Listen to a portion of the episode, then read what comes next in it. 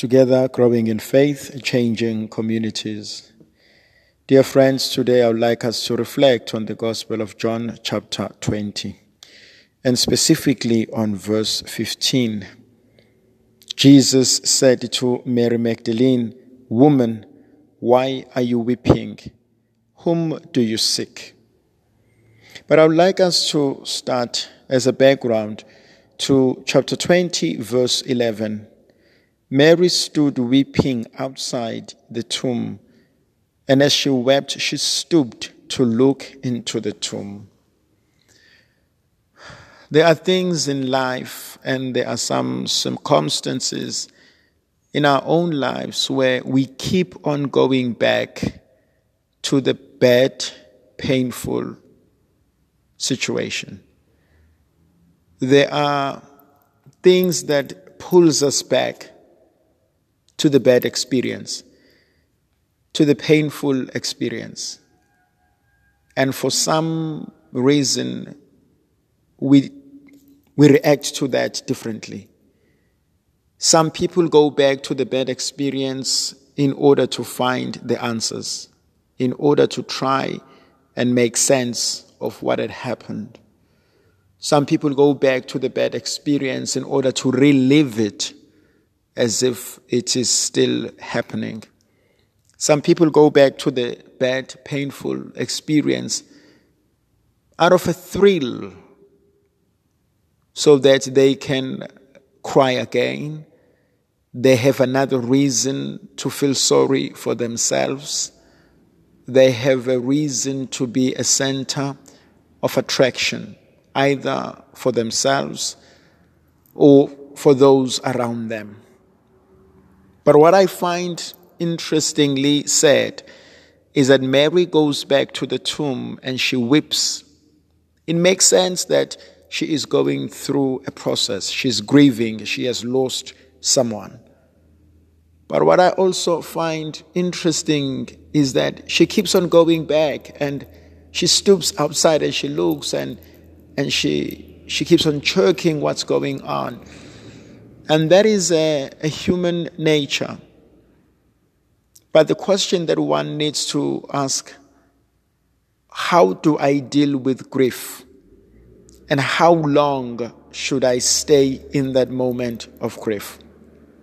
In me going back into a bad experience, into a painful event, into that thing that wished or seeked to destroy me, why do I keep on going back to it? What am I hoping to achieve? What am I hoping to learn? What am I hoping to come out with from that such experience? And so in, in, in, chapter 20, verse 11, Mary keeps on going back to that thing that does not necessarily give her life. And sometimes as human beings, I have seen how we tend to go back to these bad experiences and how these bad experiences have a way of coming up and messing up the present, the current situation. Think of someone who's had a terrible relationship, a terrible, painful divorce, and someone who's never really healed from that experience, and see how that person refuses to try and to love again.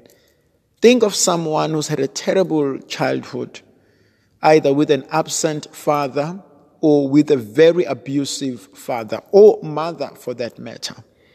And how that person struggles as an adult with trust issues. And so either we go back to these experiences or these experiences have a way of coming up to us. And we do not know how to deal with those experiences. And so in Mary, I see a human person going back and forth to these experiences and just weeping and crying. And yes, weeping and crying is a sign of grieving.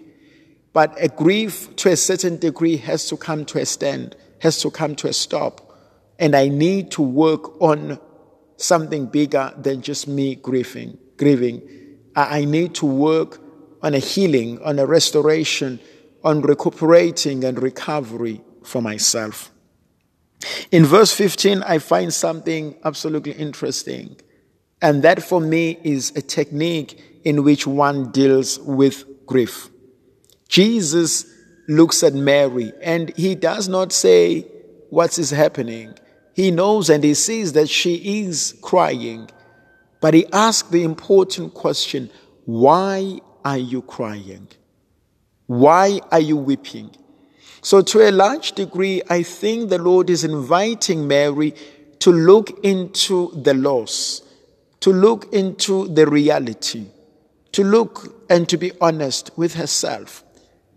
And so Mary is being asked, Why are you crying? Why are you weeping? And so I find myself being confronted with this reality, with this question that the things that seems to have destroyed me or things that seem to have hurt me, the Lord says to me, why are you crying? What is going on? What is it in your life that needs to be changed? What is it in your life that needs to be looked into? What is it in your life that needs the hand of God? What is going on? And I look at this as an important question because many people make resolutions. And because they are either in consolation or in desolation, things may be absolutely terrible. And so they make quick decisions. And sometimes they think they have thought it through, but they're making a decision based on the situation in which they find themselves. And why many people, after Why many people fail to execute the decisions they've made? It's because they made those decisions only based where they were or on, on the circumstances in which they were going through. And they, they soon realize once this, these circumstances change or once the environment changes, the decisions they had made no longer hold because the circumstances have changed. And so sometimes we are very quick and very good, we think, that we want to make a decision now, but only to find out that when the reality changes and when I have to face the other realities, the decisions that I had made are not going to hold water outside. It's like someone in prison and this person says, This is what I want to do when I come when I, when I come out and when I get up, I will do this and this and that. And wait till they go out. And maybe for first two days, first three weeks, they can do it. But they soon realize that, but the situation have changed. I'm no longer in prison and I'm now a free person. And there are a lot of other challenges. And so the decisions that they had made prior to a change of an environment no longer hold water. And so too in our own lives.